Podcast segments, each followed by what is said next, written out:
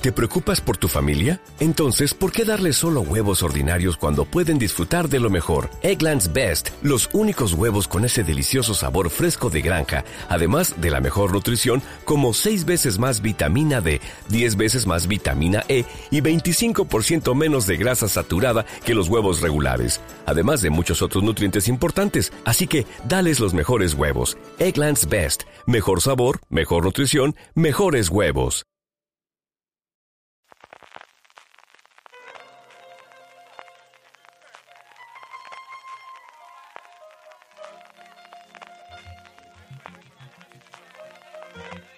Estás escuchando Fuera de Series con CJ Navas.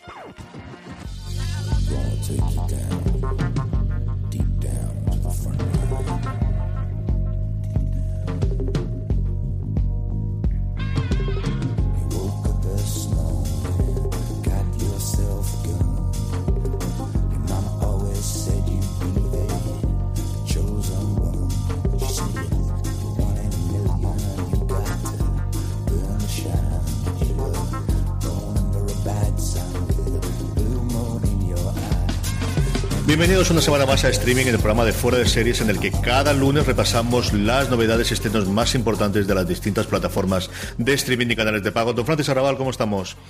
Muy buenas, pues nada, aquí una semana más con ganas de comentar las novedades de las plataformas de streaming CJ. Como siempre, no nos dan tregua, ¿eh? No, no, se nota que es primero de marzo y ese valle tranquilo que tuvimos, esa cuesta de febrero en este caso, la hemos dejado atrás porque tenemos un montón de noticias, un montón de novedades, un montón de series que llegan al catálogo de las diferentes eh, cadenas y canales Tendremos, evidentemente, como siempre, nuestro Power Rankings, las series más vistas por la audiencia de fuera de series durante esta pasada semana. Responderemos a todas las preguntas que nos han llegado a, través eh, de nuestra web. Y por último, terminaremos con las recomendaciones. Antes de todo eso, como siempre, dar las gracias a los patrocinadores, a los sponsors de este programa, que esta semana es la guía del serífilo galáctico de Marina Such, el primer libro de la colección fuera de series. 50 series de ciencia ficción de todos los tiempos que no podéis perderos, desde las cosas más eh, reconocidas a esas pequeñas joyas difíciles de encontrar, pero que a día de hoy con los canales de streaming es mucho más sencillo.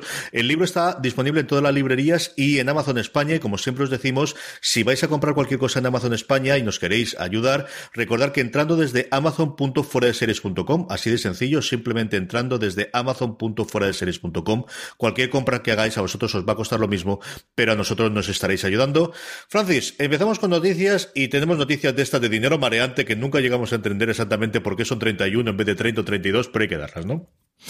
Pues CJ eh, y oyentes, sentaros a la silla. Eh, Concast ha preparado 31 mil millones de dólares para comprar el 61% de, de acciones que, están libres o, que quitando las que posee Fox, que son el 39, es la que, las que quedan para comprar ese pack que queda. Recordemos que, que ya durante 2016 eh, como decíamos, Fox, que posee el 39% de las acciones de la compañía, hizo una oferta por ese 61% restantes que ahora intenta comprar Comcast, que los organismos reguladores del Reino Unido paralizaron la compra hasta que no se resolvieran algunas cuestiones relacionadas, como entre otros aspectos la influencia que, tenía Rupert Murdoch, el, propietario de Fox, y podía coger sobre Sky News, ese canal de noticias 24 horas del grupo. Y la noticia que salta ahora es eso, que, que Comcast, que es la propietaria en Estados Unidos de NBC Universal, ha presentado esa oferta, CJ, como tú comentabas, 31 mil millones de dólares. Pues ¿por qué son 31 más o menos y tal? Bueno, pues es un 16% más de lo que había de la oferta eh, que había hecho Fox en su día por ese paquete de acciones y bueno, ahora la oferta tiene que ser aprobada tanto por los accionistas de la empresa como por las autoridades británicas y serviría para que Comcast expandiera su presencia en Europa. Así que nada, CJ, como comentamos cada semana, el, negocio televisivo no para de moverse. ¿eh? No, y las compañías, especialmente telefónicas, que quieren meter la cabeza, Comcast es un equivalente a nuestro Vodafone y nuestra telefónica allí en Estados Unidos, que quieren meterse en el negocio y que amplían, eh, y aquí han decidido meter la cabeza, como comentaba Francis, en un acuerdo que se intentó hacer por parte de Fox antes de la compra de ABC o después eh, antes del acuerdo con, con, Disney, que está parado por las autoridades inglesas y yo creo que han visto de, oye, pues si no les dije que, que tiran para adelante, igual nos podemos meter la cabeza aquí. Os seguiremos contando cómo queda el panorama porque, hombre, a nosotros nos afecta indirectamente porque hay mucha coproducción de Sky, especialmente con HBO y con otras compañías europeas que nos llega a España después por los distintos canales y evidentemente porque desde el año pasado tenemos a Sky aquí dentro de, nuestro país y que de una forma o de otra, evidentemente, pues el, el, que cambiase de dueños de una forma le va a afectar. Amazon Prime Video, tenemos un montón de cosas esta semana, Francis.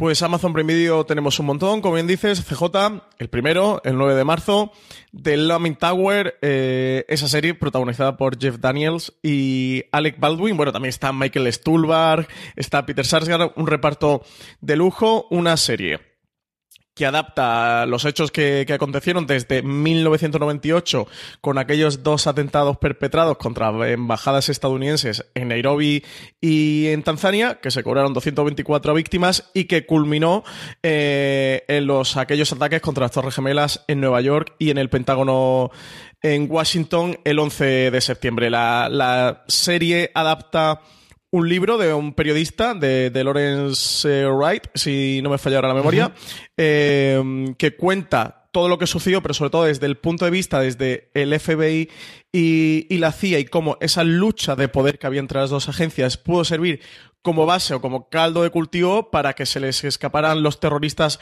de Al Qaeda y pudieran perpetrar aquellos atentados. La serie parece que va a levantar bastante polémica porque eso al final va, a hacer bastante autocrítica de, lo que ocurrió y, responsabilizar también a los protagonistas de aquello. El encargado de la adaptación es Dan Futterman, eh, conocido guionista que por sus películas nominadas a los Oscar como fueron Capote en 2015 o Foscatcher en 2014 también está Alex Gibney, el director de la serie, y el propio Lawrence Wright, el, autor de la novela, también está trabajando eh, en esta serie que llega, como decimos, el 9, de el 9 de marzo a Amazon Prime, además CJ, ya con cuatro episodios directamente para, para ver de un tirón y luego a un episodio semanal hasta completar los 10 episodios que forman esta miniserie. Sí, es una serie originaria de Hulu eh, y tiene el formato que le funcionó también el año pasado con el cuento de la criada con The Handmaid's Tale, en el que en Estados Unidos han estrenado los tres primeros episodios de golpe y luego estrenan uno por semana. Aquí, para comentar esta, yo he visto los dos primeros episodios ya, era una serie que tenía muchísimas ganas de ver, de un mundo y de una historia que yo conozco bastante porque leí el libro, porque he leído alrededor de él. John O'Neill, eh, que es el protagonista indiscutible, al menos de los dos primeros episodios, el jefe del Centro de Contraterrorismo del FBI de Nueva York, que interpreta Jeff Daniels, era un personaje del que yo había oído hace como 10 años hablar porque resulta que David Simon era muy amigo de él. Eh, lo primero que tuvo John Neal eh, fue eh, en la oficina del FBI de Baltimore, cuando David Simon, el creador de The Wire, era periodista y fue muy amigo suyo. Tienen pinta los dos de, de la juega bastante. Había sido confidente y había sido fuente suya. Y hay un artículo que podréis ver en las show notes, lo pondremos en foradeseries.com, que escribió después de su fallecimiento que podéis leer, ahora eso sí, estamos en lo de siempre, cuenta bastante cuál es el destino de este pobre hombre, así que si no queréis saber nada de lo que le ocurrir en la serie o lo que le ocurrió realmente en la vida real, no lo leáis también porque, en fin, lo de siempre, no, la historia no es spoilers, pero sabemos cómo la brigada del spoiler Francis y la cosa es complicada, ¿no?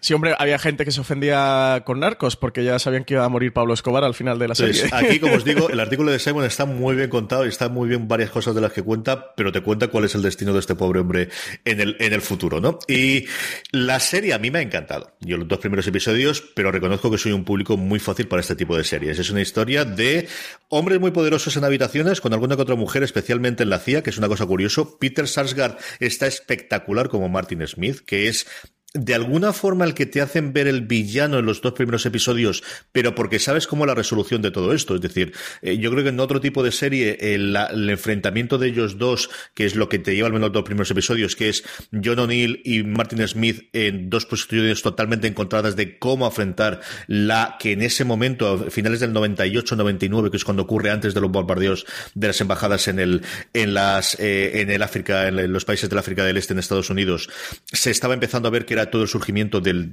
terrorismo eh, islamista y especialmente con Al Qaeda y propugnan dos formas totalmente distintas de, operar, ¿no? Jeff Daniels intentando detener a cualquiera, procesar a cualquiera, llevarlo a juicio y Martin Smith tratando de dar, mm, hay que infiltrarse, hay que eh, tratar de detonar la cabeza, hay que ir directamente a por Bin Laden porque de esa forma caerá totalmente Al Qaeda. El asunto es que conocemos cuál la historia, ¿no? Y entonces la propia serie te posiciona más desde el punto de vista de O'Neill quizás que del de Smith, pero aún así es una serie fascinante, de verdad que no podéis dejar de, de verla, en el que se ha gastado dinero y luego... Eh, es cierto que el día a día, luego el otro personaje tiene muchísima importancia, es quizás el, artículo que hiciste tú de, todo lo que sabemos, es el, personaje desde luego menos conocido de los cinco, que es Tahar Rahim, que interpreta a Lee Sufan, que es de alguna forma el operativo de la FBI que empieza a ir a todos los sitios a ver cómo de grave puede ser esta amenaza de Al Qaeda. Mm, hablaremos de ella largo y tendido, yo os digo yo como vaya, es una serie que de 10 episodios y es una serie que de verdad no dejo de recomendaros. Sí, esta seguramente no la devoremos y le dedicaremos un review, ¿no? Si todo, si todo nos va bien de tiempo, habrá que hacer un review. Lo que, una pregunta, CJ, estabas comentando lo de David Simon y la relación que tenía con, con John O'Neill. Esta no era, porque yo recuerdo hace un par de años o tres años que se hablaba que David Simon había comprado. Se hablaba así como en corrillos, ¿no? Me refiero que tampoco no era como muy voz populi, pero sí que nosotros conocíamos de que David Simon había comprado los derechos de un libro que iba sobre el enfrentamiento de la CIA y el FBI, que él estaba trabajando en una adaptación para HBO. Es que se parece mucho a, ¿eh? esto de Lumin Tower. ¿Era de Lumin Tower el, libro este del que hablábamos, o se hablaba, o es otra cosa además que está preparando David Simon aparte? Yo creo que él compró los derechos de otra que contaba toda la historia del enfrentamiento de la CIA y el FBI a lo largo del tiempo. No solamente esta en concreto, que es al final es de tres años antes de los atentados del, del 11 de septiembre en adelante. Yo creo que le he cogido una cosa que era de los años 50 o 60, pero te hablo de memoria y ahora mismo no me acuerdo, Francis. O sea que sí que sería otra cosa, ¿no? Yo creo que sí. El, yo lo que recuerdo es que se decía que estaba preparando varias temporadas, que era una serie de 3 a 5 temporadas, o sea que sí, que imagino más que sería lo que tú dices, que es un, el enfrentamiento prolongado a lo largo de los años, más que esto que, bueno, que es un hecho acotado, ¿no? A unos 10 años o 12 o 13 años. Sí. Vamos entonces. Pues más novedades. El 9 de marzo también tenemos segunda temporada ya de Sneaky Pete, eh, un Sneaky Pete que tú sí te llegaste a ver la temporada completa, ¿verdad? yo vi más de la mitad de la, de la primera temporada.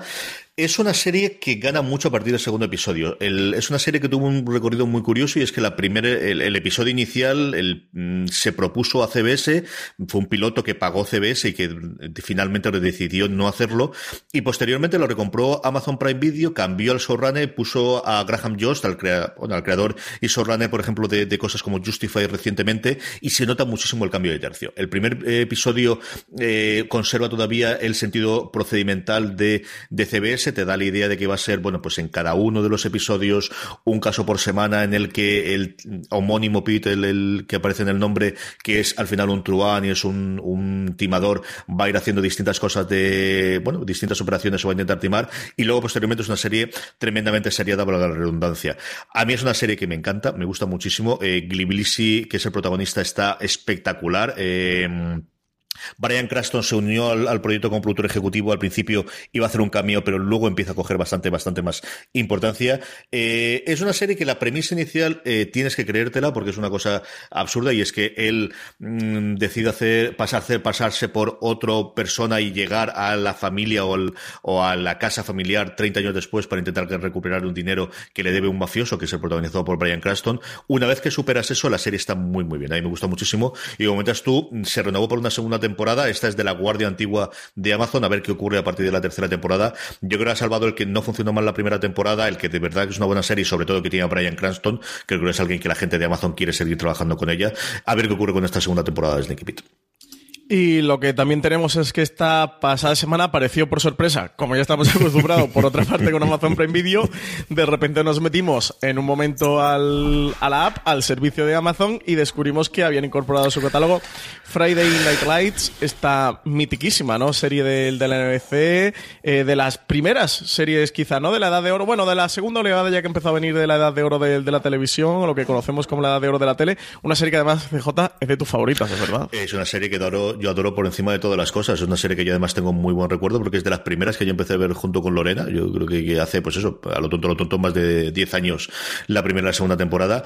Es una serie maravillosa, es una serie deliciosa, es una serie que quizás ahora hemos visto ya muchas de las cosas que planteaba en, en, la, en ese momento en la televisión. Una serie que tuvo muchísimos eh, problemas durante sus cinco temporadas de emisión originalmente. La primera funcionó medianamente bien, la segunda le pilló la huelga de guionistas y se quedó una temporada entre, por un lado, corta por la huelga de y luego porque la cadena se empeñó en hacer cosas que la serie no era capaz de hacer, y por ahí asesinatos, y hay por ahí unas cosas rarísimas que, que luego al final, bueno, pues, pues hablamos todos de, de, de ellas. Eh, bueno, pues eh, lo que ha ocurrido fundamentalmente es una, una serie mm, deliciosa de personajes, muy de lo que es This holiday, whether you're making a Baker's Simple Truth turkey for 40 or a Murray's Baked Brie for two, Baker's has fast, fresh delivery and free pickup, so you can make holiday meals that bring you all together to create memories that last. Baker's, fresh for everyone. Free pickup on orders of $35 or more. Restrictions may apply.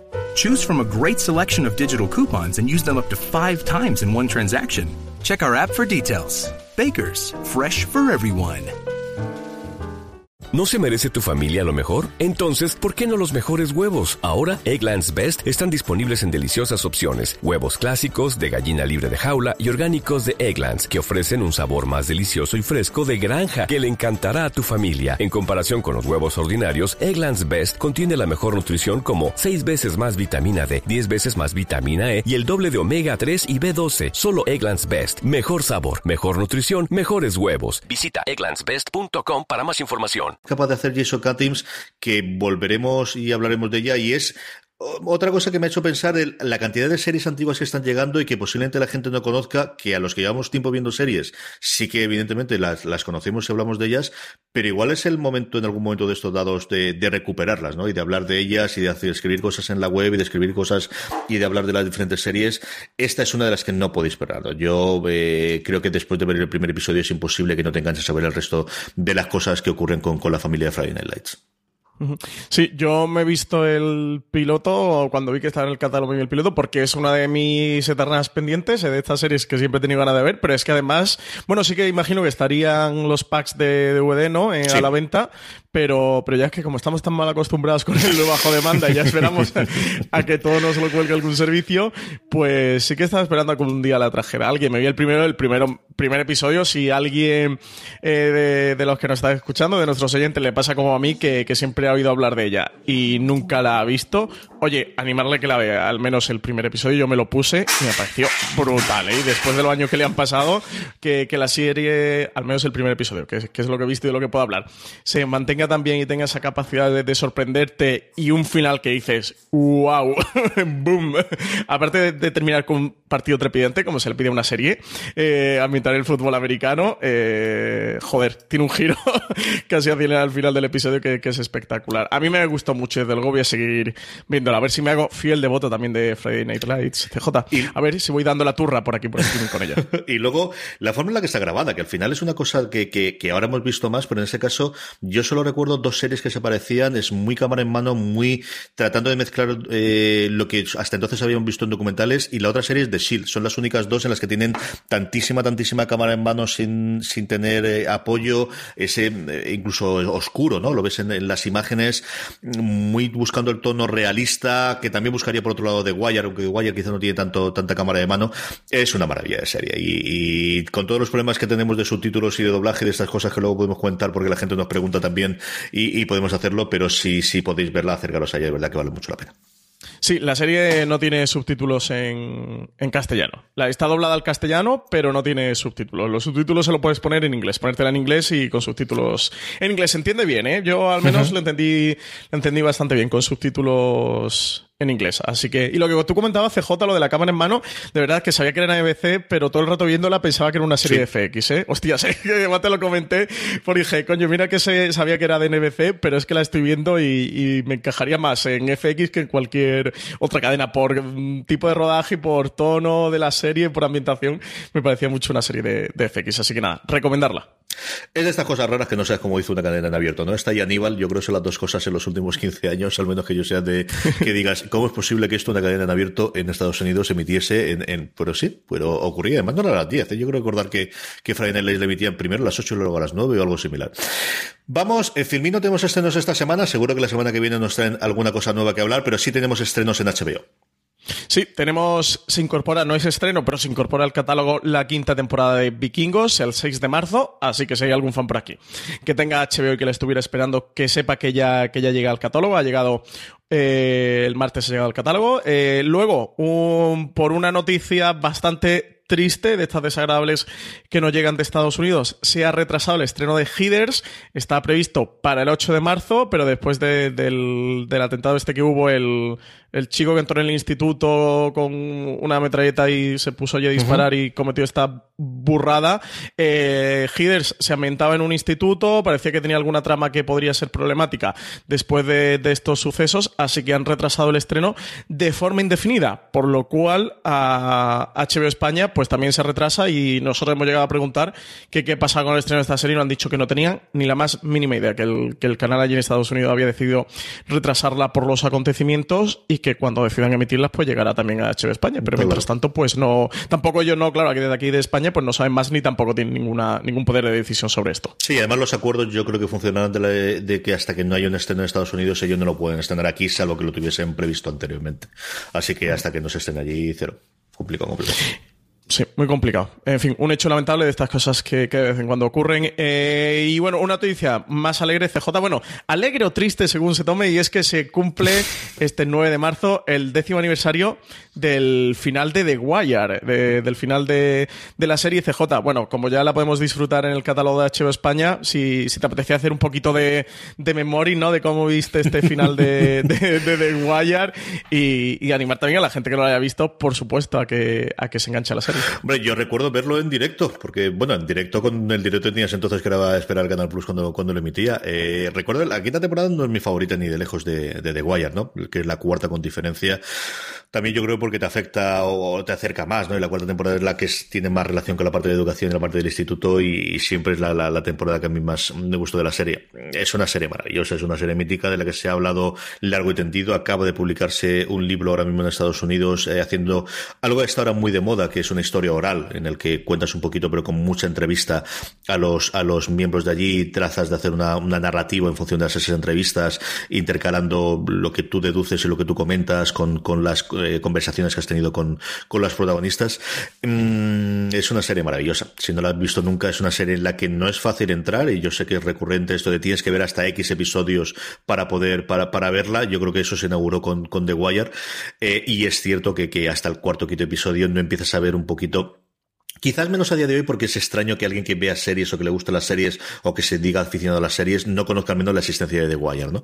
Pero, pero sí que en su momento yo recuerdo haber visto antes de poner en serio la serie, la, a ver toda, toda la serie, haber visto algún episodio suelto en casa de mi padre y, quedarme con la cara de ¿y, qué es esto? ¿De qué va esto? ¿no? Y no, no sé si sería el segundo episodio, incluso puede que el primero o el cuarto, hasta que un día dije, no, tengo que verla, eh, tengo que verla de verdad, porque ya empezaba a leer muchos blogs americanos, empezaba a ver que, cómo se comentaba y se hablaba episodio por episodio de, de The Wire. Y no dejo más de decir eso, es una serie que sí hay que, hay que ver en algún momento, prepararse, mentalizarse, es una serie, hombre, que puedes ver doblando porque cada uno ve la serie como quiere, ¿no? Pero que yo creo que sí requiere de ti una cierta tranquilidad tranquilidad y pausa para verla al menos en como yo lo vi, que es en inglés subtitulado. Yo no sé cuánto se pierde en el doblaje. Los propios actores, muchos de ellos ingleses, decían que no entendían lo que estaban diciendo en muchas de las ocasiones de la jerga que se utilizaba en Baltimore. Y ocurre cuando lo estás viendo, ¿no? Al final asumes que es lo que está ocurriendo y entiendes el contexto más a más que palabra por palabra, que en muchas ocasiones es jerga y es inglés mal hablado. O sea, si tú vas a la academia toda la vida o a la que tienes en el instituto y cómo se construye gramaticalmente las, las frases y la concordancia entre género y número y vas a cómo lo utilizan en Baltimore, ya te digo yo que muchos de ellos no lo han dado. Entonces, bueno, pues, pues estas cosas que ocurren, ¿no?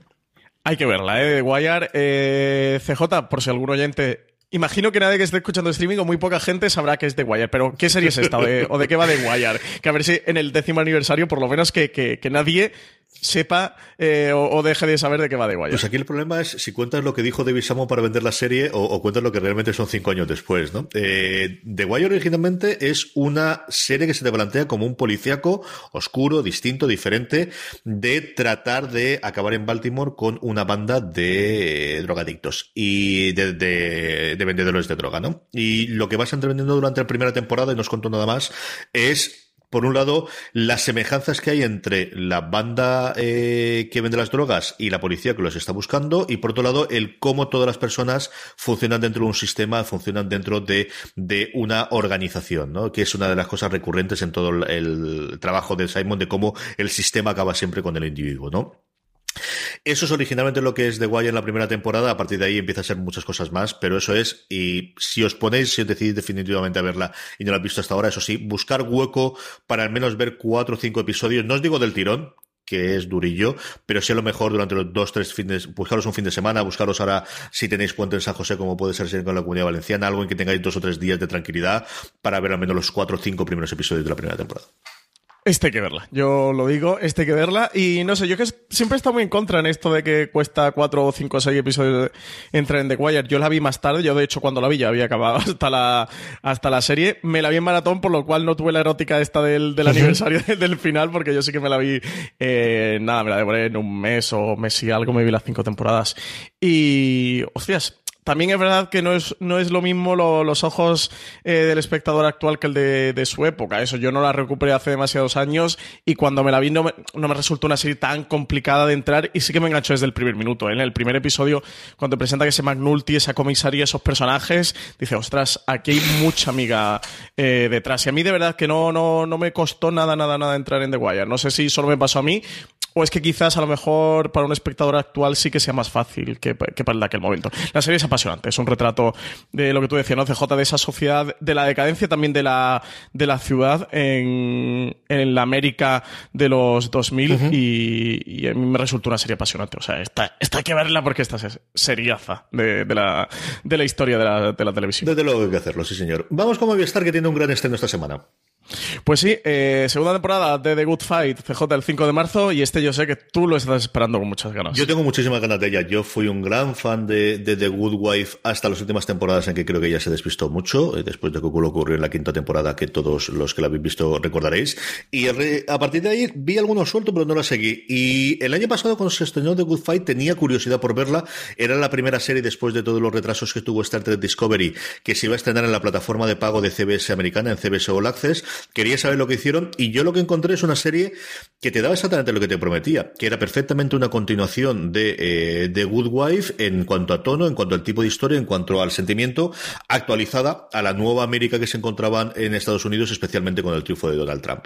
A mí es una serie que me entretiene muchísimo, que comprendo que tiene su público, pero las historias de abogados, las historias personajes, eh, tanto los que traen de The Good Fight, especialmente el, el personaje de... Ay, se me dio totalmente el nombre de esa mujer, pero bueno, en fin, ahora me acordaré. Eh, como todos los nuevos que han creado para la serie, hay bastantes cambios en cuanto a los protagonistas para la segunda temporada, pero de verdad que, que, es una muy buena serie y no, no es necesario haber visto The Good Wife para que lo disfrutéis. Hay referencias de vez en cuando, hay comentarios, se nombra Alicia Florrick a la protagonista de la otra serie en alguno de los otros, en algunos episodios, la protagonizada por, por eh, Margulis, pero de verdad que vale, vale muchísimo la pena que, que la veáis. Y yo creo que ya podemos pasar a Netflix, que además trae alguno de los estrenos más interesantes de este mes, precisamente esta semana, y es que, bueno, 7 de marzo incorporan a su catálogo la tercera temporada de Cómo defender a un asesino, la serie protagonizada por Viola Davis, eh, de la factoría Shondaland de Shonda Rhimes, pero luego CJ, 8 de marzo, segunda temporada de Jessica Jones, de la que ya hemos podido ver algunas cositas, ¿no? Los primeros episodios de esta segunda temporada. Y no sé, a mí me apetece comentar algo sin spoilers. Cuéntanos, ¿qué te ha parecido los episodios, gracias?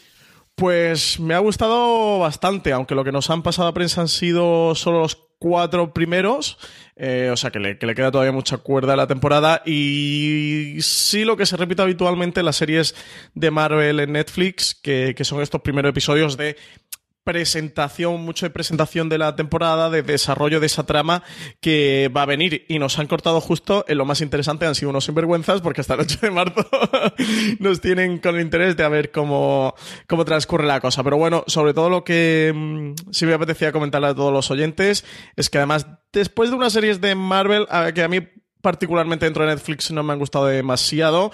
Eh, Jessica Jones, que su primera temporada fue de lo mejor que han hecho. Esta segunda regresa a tope. La serie tiene muy buena pinta, es muy prometedor el, el arranque y yo creo que sí que va a estar a altura de, al menos de la primera temporada y va a ser otra serie que vamos a disfrutar. Así que nada, si la estáis esperando, pues daros hype y si aún no habéis visto la primera, oye, poneros que esta es de las que hay que verse. ¿eh? Incluso aunque no os mole mucho el tema de los superhéroes, Jessica Jones sí que tiene un componente muy fuerte de cine negro y toda esa primera temporada con Killgrave es una auténtica pasada. El estreno se hace el jueves 8 para hacerlo coincidir con el Día Internacional de la Mujer, el día que normalmente estrena Netflix los viernes tenemos el estreno de otras dos series, Francis.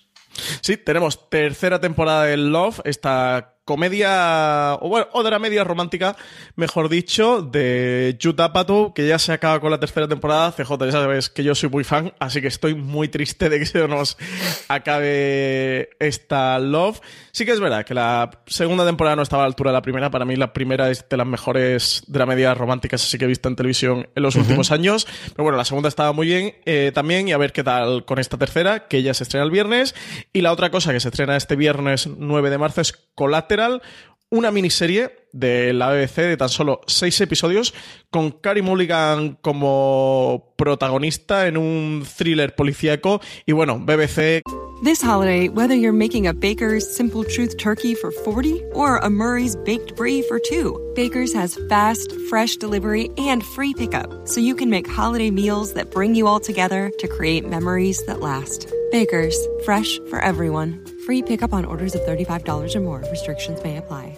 Choose from a great selection of digital coupons and use them up to five times in one transaction. Check our app for details. Baker's, fresh for everyone.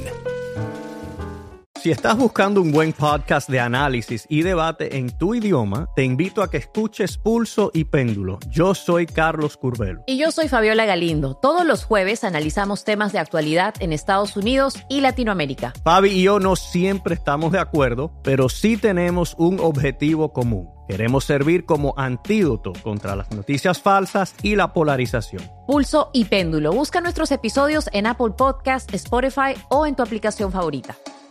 Cary Mulligan y thriller policíaco CJ, ¿qué puede fallar aquí? Eh? Tengo muchas ganas de ver esta. He oído hablar a gente que ya la ha podido disfrutar y verla previamente, hablar muy, muy, muy, muy bien de ellas. Entre, entre ellos a Javier Olivares, que puso el otro día un tuit. A Javier, que además lo tendremos estos días por aquí, por Alicante, y esperemos hablar con él. Y, y tengo muchas, muchas ganas de ver este colateral. Sí, sí, sí. Yo tengo muchísimas, muchísimas ganas, eso. Creo que nada puede fallar con el combo que han preparado.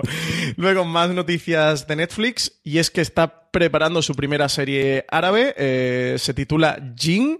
Eh, el, equipo que está de, de efectos especiales que está detrás de la serie eh, ha trabajado en, en otras como, como en Scandal. Eh, comentar un poquito eh, lo, que, lo que ya nos, nos han anunciado, nos han adelantado la serie, es que lo describen como un drama contemporáneo sobrenatural centrado en los jóvenes personajes árabes que siguen a, a un grupo de adolescentes cuyas vidas se ven interrumpidas cuando una figura espiritual aparece frente a ellos en la antigua ciudad de Petra. Y que deben tratar de evitar que Jin, este genio un poco con mala leche, destruya el mundo. Así que la serie se espera que se estrene en 2019, es la fecha orientativa eh, que tenemos. Y bueno, pues eso, eh, interesante, ¿no? Como Netflix está llegando su producción propia a lo largo de, de todos los, los continentes y de todo el globo terráqueo, desde luego enriqueciendo el mundo de la televisión. Esa misma semana tuvimos la confirmación de tres series eh, de producción en India. Hastings, el, el CEO, de, el, el- director ejecutivo de Netflix, estuvo en India hablando de cómo, bueno, pues eh, el mercado indio es uno prioritario para para Netflix, para ampliar la base de, usuarios que tienen y el poder entrar, bueno, pues en un país con mil y pico millones de habitantes, cuando el otro país tan grande como es China no les dejaron entrar y han tenido que vender sus series allí y, y vamos a verlo, ¿no? Vamos a ver cada día más el, el- el de este tipo de producciones como, como es esta serie, como decías tú, en el, en el Oriente Medio como es Jin. Y por último, nada, una, durante este fin de semana tuvimos la noticia de tercera temporada de Stranger Things, ya empieza a funcionar la maquinaria y empieza a funcionar con nuevos fichajes. Sí, una curiosidad, no tenemos muchos detalles, pero de luego es interesante porque han fichado a la hija de Ethan Hawke y Uma Thurman para la tercera temporada. Eso, no sabemos nada del personaje que va a hacer. Eh, la hija de Ethan Hawke y Uma Thurman tiene unos 19 años o algo así, así que ya sabemos, imaginamos, ¿no? Que le darán una trama dentro de los personajes ya adolescentes eh, hacia adultos de la serie. Y bueno, pues más una curiosidad que otra cosa, ¿no? De, de ir viendo los movimientos que van dando ya con Stranger Things. Con Sky tenemos una noticia de la matriz de, Sky eh, inglesa que además es una noticia interesante en cuanto a lo que puede suponer para en un momento dado se llega en España como ese rumoreado acuerdo entre Movistar Plus y Netflix, Francis.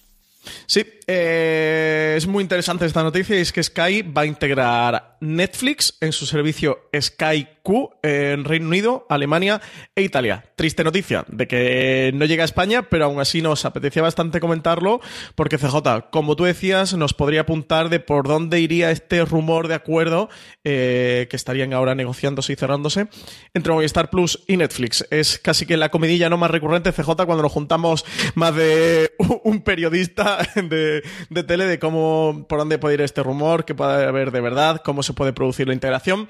Bueno, pues ahora tenemos de base o no, eh, pero bueno, a lo mejor sí un indicio, una pista de cómo puede ser. En, analogía a esto que va a hacer Netflix con este SkyQ. SkyQ es una plataforma premium eh, de Sky que integra varios de los servicios de televisión que la compañía ofrecía ya a sus clientes europeos. Los programas de Netflix se van, a, se van a poder disfrutar o se van a acceder a ellos a través de la misma interfaz y su suscripción incluida en Sky Q. Eh, a los clientes de Netflix eh, le van a también permitir poder migrar su cuenta al, a este nuevo servicio.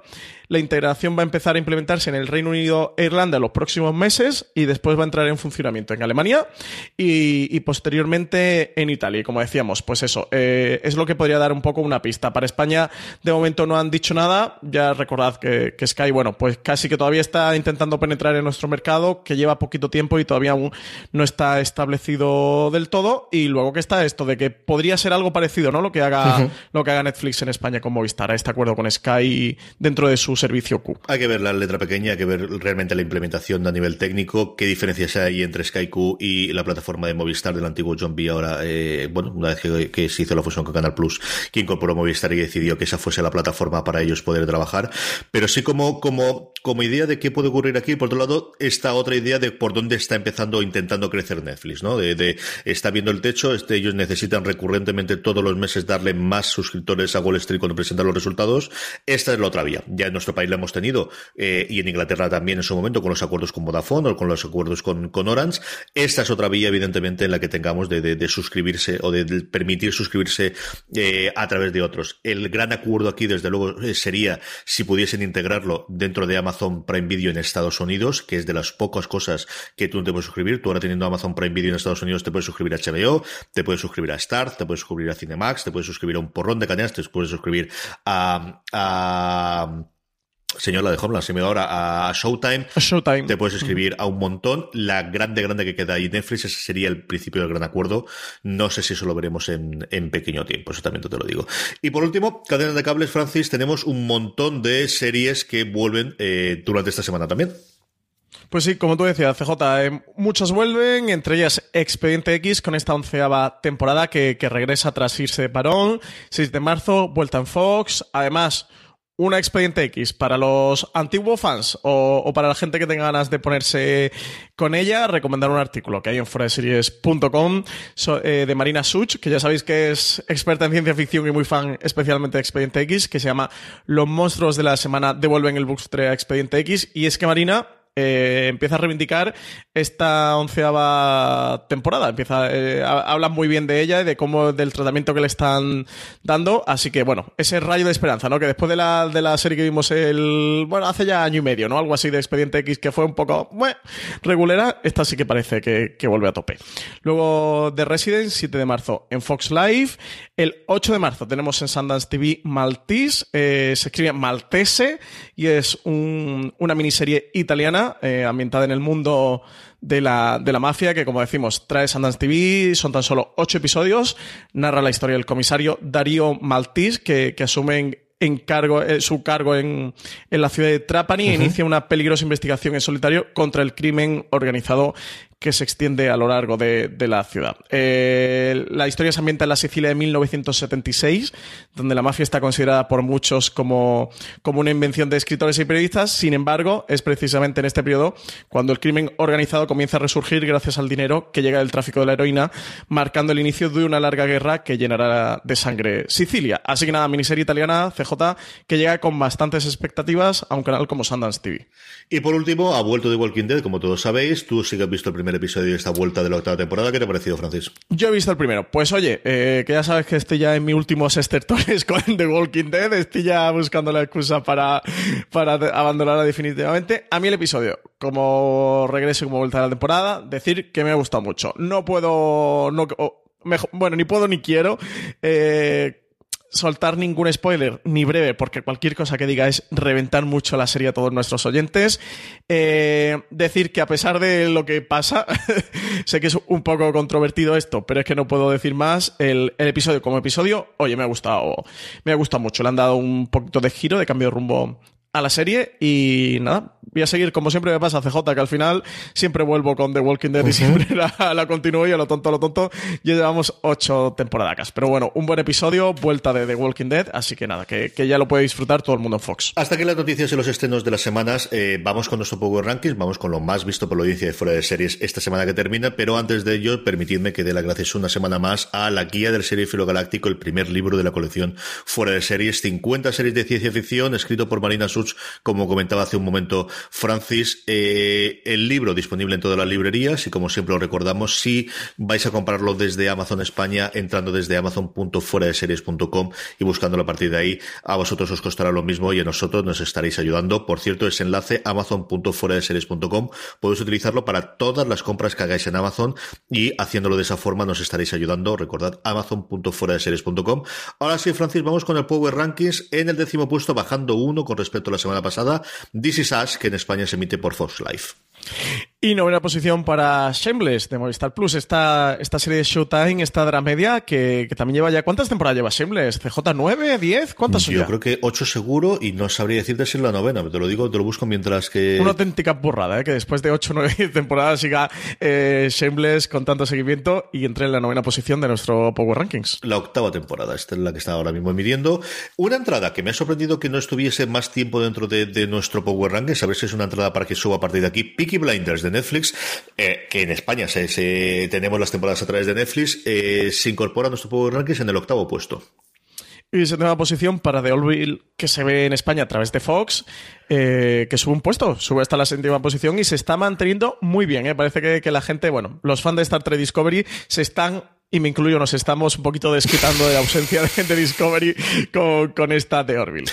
En el sexto puesto, precisamente, y bajando tres, es la bajada más acusada de, las series que siguen estando en Power Rankings durante esta semana. Baja la que en su momento fue la, la triunfadora absoluta, Star Trek Discovery, que como sabéis tiene los derechos internacionales Netflix y por eso aquí es donde lo podemos ver. Y quinta posición para Todo es una mierda, la serie de nostálgica noventera de Netflix que entra por primera vez en nuestro Power Ranking. Es curioso porque cuarto y tercer puesto son dos series que han entrado eh, de nuevo. La cuarta es, y esta es la que no me extraña absolutamente nada, Homeland, que como sabéis se emite a través de Fox en España, con su última temporada, eh, Carrie Mathison y sus amigos y colegas, que entra, como os digo, a un puestecito de quedarse en el podio.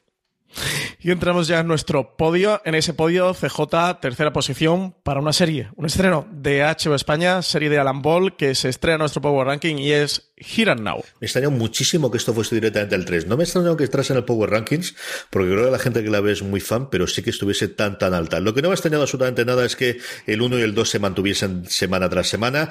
En el 2, una semana más, y mira que es una serie de Netflix que ha estrenado todos los episodios de golpe, pero todavía aquí, casi un mes y pico después de estrenado, sigue eh, Carbón Alterado, Altered Carbon. Y primera posición, como viene siendo ya en las últimas semanas, y además primera posición CJ, incluso destacado el segundo y Naked la Destrone Counterpart, esta maravilla de thriller de espionaje, ciencia ficción, protagonizado por dos JK Simons que yo creo que toda su vida tenía un hermano gemelo y lo acaba de sacar del baúl para que haga con él este personaje y oye, y le den el Emmy. Yo ya voy a empezar, CJ aviso, ¿eh? Ya aviso ya en stream y aviso a todos nuestros oyentes.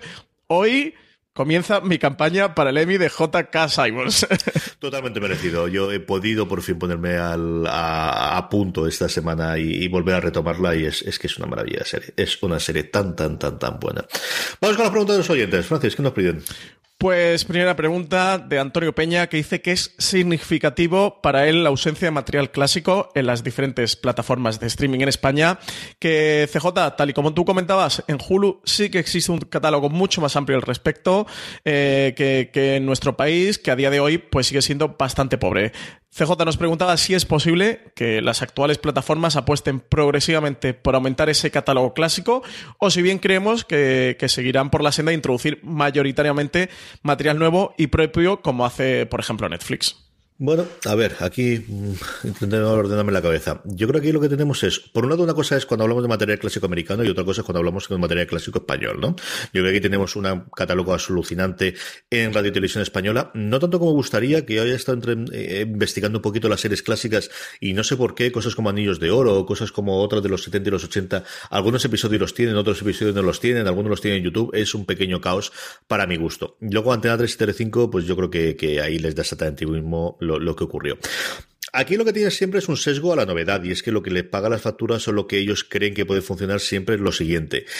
Es distinto un catálogo clásico de los años 50 que un catálogo clásico de los años 2000, 2010.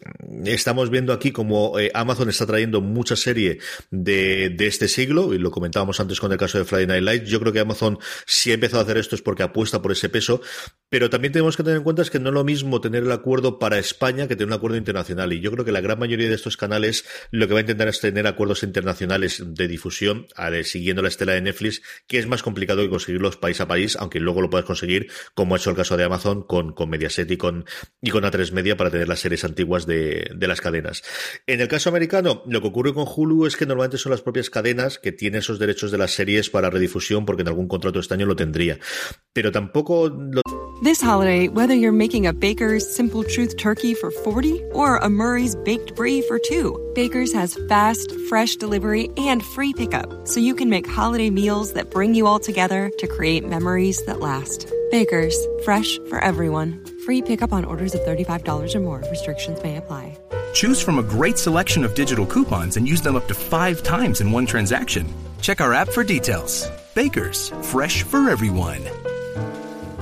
Tienen absolutamente todo y tampoco te creas que es tan sencillo tenerlo. Y incluso algunas de las cadenas, bueno, Oz, eh, HBO en Estados Unidos, tampoco lo tuvieron hace tanto, tanto tiempo. Aquí el asunto es si esto realmente es un incentivo para que la gente, por un lado, A, se suscriba o B, eh, siga estando suscrito a los canales. Y esa es el gran caballo de batalla. Yo no sé si, si eso realmente lo es, no tengo los números, ellos sí que los tienen de cuánta gente realmente ve ese material clásico, que por un lado sí tiene que ser mucho más barato que hacer un episodio de Juego de Tronos, pero por otro lado, mm, hasta qué punto te pagan las facturas. Entonces, yo creo que sí que vamos a ver cada vez más, parece que en el caso español Amazon está apostando por ello. No sé mm, cuánta serie, eh, especialmente pues inglesas o nórdicas, ¿no? De quién nos puede traer aquí el catálogo de BBC, salvo que BBC decida que internacional quiere decir algo más que Estados Unidos y no la traiga aquí. Yo creo que falta mucho camino por recorrer, pero creo que vamos a ver más. Yo creo que si de una forma o de otra vamos a ver más. Filmin lo está haciendo, yo creo que también sería otro que podría aprovechar para las, las series eh, inglesas e incluso europeas, pero bueno, eh, es complicado y es mucho más sencillo que con todo el presupuesto que te gastas por una serie nueva añadas el, catálogo de, presupuesto y, y, tienes que vamos a comprar ahora 10 series maravillosas de los americanos de los 70. Es más complicado venderlas. Sí, yo en, en mi mente hago una analogía con el cine porque sí que me ha pasado con, con, la serie estamos mucho más acostumbrados a demandar actualidad, pero es verdad que el que es cinéfilo, aparte de ver la actualidad, que normalmente intenta recurrir a la sala de exhibición como al cine, eh, puede intentar aprovechar las plataformas de precisamente vídeo bajo demanda para ver pelis o para recuperar clásicos o ver películas de ya de los 70, de los 80 y tal. En cine hay muy, muy, muy poquito catálogo de pelis que son anteriores de los 2000. Incluso diría de los 2010, pero incluso anterior de los 2000, ya no digo anterior de los 90, es eh, muy difícil. Ahí te vas a tanto HBO España como Netflix, como Amazon Prime de aquí saco a Filming de este debate, ¿eh? Eh, que sí que tiene eh, muchísimo más, pero bueno, son muy especialistas en cine y un cine más de autor, donde cuidan más a un perfil de cinéfilo, pero lo que son las grandes, como sería HBO España, Netflix y, Amazon, apuestan mucho más por un catálogo de cine de novedades, siendo el cine y los espectadores eso de cine, o los cinéfilos y los consumidores de cine, muy demandantes de, de cine de cine clásico, como digo, que sí que hay, que tienen Taxi Driver y tienen Toro Salvaje y, que, que sí que hay, bueno, no llega a ser clásicos de los 30, los 40, los 50, eh, pero sí que son películas de los 70, de los 80, del New Hollywood, sí que tienen cositas, o El Padrino y tal, eh, pero tampoco tienen muchísimo, y entonces sí que me viene a la mente que si no lo hacen con cine, que es bastante más fácil hacerlo, y que el espectador sí que lo, lo, demanda más. Oye, me resultaría muy raro que lo hicieran con series de televisión. Yo creo que Hulu, CJ, y aquí tú lo puedes decir con más autoridad que yo porque tienes, tienes el servicio y además eres bastante seguidor.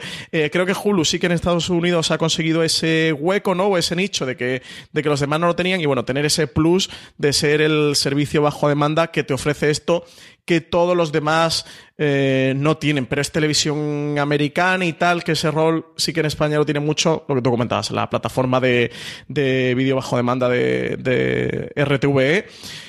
No sé yo, me extrañaría a mí que aquí en España, incluso si entrara Hulu, ¿eh? ¿eh? Bueno, hombre, si tienen los derechos y los tienen internacional, pues no le cuesta un añadido y te los cuelgan y a tomar por saco.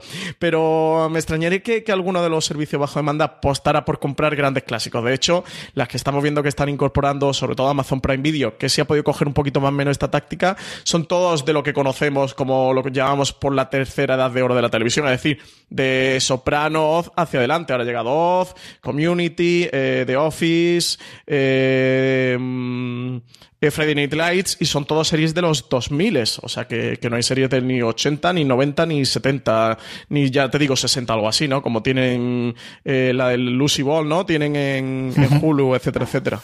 Yo estoy mucha cosa antigua. Ahora, por ejemplo, el fenómeno que está ocurriendo en Estados Unidos, ahora especialmente la crítica, es redescubrir urgencias que le han incorporado al catálogo de, de Hulu que no estaba en su momento.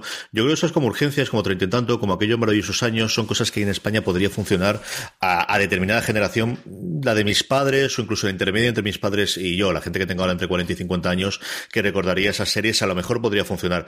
Pero no sé si es fácil conseguir esas licencias, por un lado, y no sé hasta qué punto alguien está dispuesto a gastarse el dinero, como te digo, en, en una serie de hace veintitantos años en el que no vas a tener más y, y, que sabes que no puedes hacer cosas nuevas, no te vas a poder traer los actores para hacer la promoción, no sabes hasta qué punto vas a salir en las, en las radios. Eh, Netflix ha funcionado muy bien con Friends y todos lo sabemos, la cantidad de seguidores nuevos que ha creado con esta serie, pero bueno, es un tema para, para mirar una por una y, es un tema interesante que yo me planteo muchas veces, ¿no? De, de, de, esa posibilidad que tienes a día de hoy de disponerlo absolutamente todo, porque no hay estas cosas que, que a mí me apetecen ver. Dos o tres preguntas más, no da tiempo, Francis. Pues CJ, eh, Raúl Macías, eh, dice que si se sabe alguna fecha posible para el lanzamiento de, del streaming de Apple. Y CJ, y aprovecho para preguntarte, ¿alguna novedad sobre esto? ¿Qué, qué, qué pasa con Apple? ¿Qué movida llevan Apple? Que, que siguen, no nos cuenta nada. Siguen comprando series y, y ya está. Y, y, poco más. Eh, yo ahora mismo ya el otro día entrevista al director de, de Gorrión Rojo, de la película de Jennifer Lawrence que se estrena este fin de semana, que le han comprado una serie, eh, como recordaréis que tuvimos en su momento de Apple, y él mismo, hombre, tampoco es que pudiese decir absolutamente nada, pero vamos, decía de no, no, no, no sabemos, no tenemos el pitch, le gustó la idea, vamos a rodar por nuestro lado y ya dirán cómo se emite esto, o cuándo se emite, o qué es lo que ocurre con esto. No sabemos absolutamente nada, ya no de la fecha de lanzamiento, sino de cómo van a lanzarla. Porque una de las cosas que estábamos hablando precisamente ahora con lo de pregunta, que es el catálogo, es con qué va a salir Apple va a salir con las series nuevas, que son 9, 10 series, que está muy bien, y sin catálogo, o va a comprar el catálogo, ¿a quién le compra el catálogo de series si quieres añadirlas alrededor? ¿A quién hay? Porque, bueno, eh, teníamos más que el rumor, la, la ideica que teníamos por eso en la cabeza, de podrían comprar Hulu ahora con, con el acuerdo entre, entre Disney y, y Fox, que le sobraría, entre comillas, una cadena si Disney va a montar la suya propia, pero Disney ya ha dicho que no, que Hulu va a ser más adulta y que ellos van a montar una cosa más familiar. Así que a ver qué ocurre. Entonces, no lo sé, no sabemos cómo hacerlo. Eh, yo otro día oí a Tim Goodman juguetear con la idea y cada vez que lo doy vueltas, cada vez me parece más inteligente o cada vez me parece que así es como podrían lanzar, de eh, lanzar esta serie una por semana y que sea gratis para los suscriptores que tengan en Amazon Music o, o no sé exactamente cómo la van a ofrecer. No sé cuánto van a cobrar o sacarla a tres dólares porque solo van a tener estas series y, y, ninguna de ellas conocemos todos el acuerdo, pero no tenemos ninguna fecha ni siquiera de principio de rodaje. Así que a día de hoy, absolutamente nada, Francis. Se está rumoreando estos meses el que podría haber una presentación a prensa para los nuevos iPads durante el mes de marzo, que es una cosa que tradicionalmente Apple hacía y que había abandonado, antes de la que seguro que sí que es en, en torno a junio de la conferencia de desarrolladores, eh, a ver si sabemos algo en marzo, si dijese alguna cosa. Pero esto tiene pinta que hasta octubre nada. Yo creo que, que, que, que no, no, no, no sabemos y no sabemos absolutamente nada de nada de nada. Y bueno, última pregunta. Pacho nos preguntaba si sabemos algo de Mothering the Jungle, que si habría sobrevivido esta quema que, que, ha hecho últimamente Amazon con los cambios de guardia y de piezas estratégicas que está dentro del, del servicio, que decía que ya se estrena la cuarta, pero que sí, que sí habrá una quinta. Yo he estado investigando, sobre todo por Estados Unidos, a ver si había alguna cosa. Lo máximo, el mayor hallazgo que he podido encontrar es que comentaban que el resto de, o sea, las cuatro temporadas anteriores a estas alturas ya se había confirmado la siguiente temporada y había entrado en producción la serie, haciendo que estuviera disponible al año siguiente del estreno y que por el momento mm, Amazon no había comentado nada, absolutamente nada, de la quinta temporada de Mozart in the Jungle y que ni están en producción, ni en rodaje, ni en absolutamente nada. Así que si lo hubiera, desde luego que el estreno se retrasaría y tardaría un poquito más de un año, como mínimo al menos eh, unos, unos 15 meses, rompiendo esa tradición que hasta ahora lleva Mozart in the Jungle. Pero eso, de momento no sabemos nada, CJ, así que nada, están las cosas revueltas por Amazon Prime desde luego. Tiene mala pinta, ya te digo yo, porque ya no es la serie que lleva los premios en su momento, igual que Transparent, así que no, no tengo yo esto nada, absolutamente nada. Sí, ahora es de Marvelous Mrs. Maisel, la nueva, así que sí, sí que puede que aproveche, ¿no? Y se la carguen. Sí, yo si tuviese que apostar a día de hoy, yo creo que, que con esto, no sé cómo ha quedado de, de final de cerrado la cuarta temporada, pero si tuviese que apostar con y la tendría. Vamos con las recomendaciones, pero antes, eh, darme, dar, bueno, que os recuerde que podéis eh, suscribiros a nuestra newsletter, a nuestro boletín semanal eh, diario, en el que durante toda la semana eh, os ofrecemos las mejores noticias, comentarios, artículos sobre el mundo de las series de televisión, newsletter.com series.com, ahí donde podéis verla y sobre todo os podéis suscribir para que os llegue todos los días en torno a la hora del, del café, un poquito antes de la comida, a una, a las 2 menos 20, para que así, si salís pronto del trabajo, para el trayecto, para antes de comer la podéis leer, la estamos enviando en newsletter.fueradeseries.com. ¿Qué recomendamos esta semana, Francis? Pues yo voy a recomendar Here and Now, esta serie de Alan Ball que se puede ver a través de HBO España, y la voy a recomendar porque CJ literalmente no sé por qué, pero eh, la estoy disfrutando mucho, oye, me tiene enganchado y me está gustando mucho la serie. Intuyo lo que nos quieren contar, que es la depresión o pérdida de um, sentido vital de, esa eh, Estados Unidos progresista, ¿no? Esa Estados Unidos de izquierda, si lo podemos llamar izquierda, eh, ante la era Trump y los nuevos acontecimientos y, el, y esa generación que se enfrentó a la guerra del Vietnam y, a las reivindicaciones por los derechos civiles que, que hoy día se, se, encuentra en una posición o en un sitio que, que no saben hacia dónde tirar.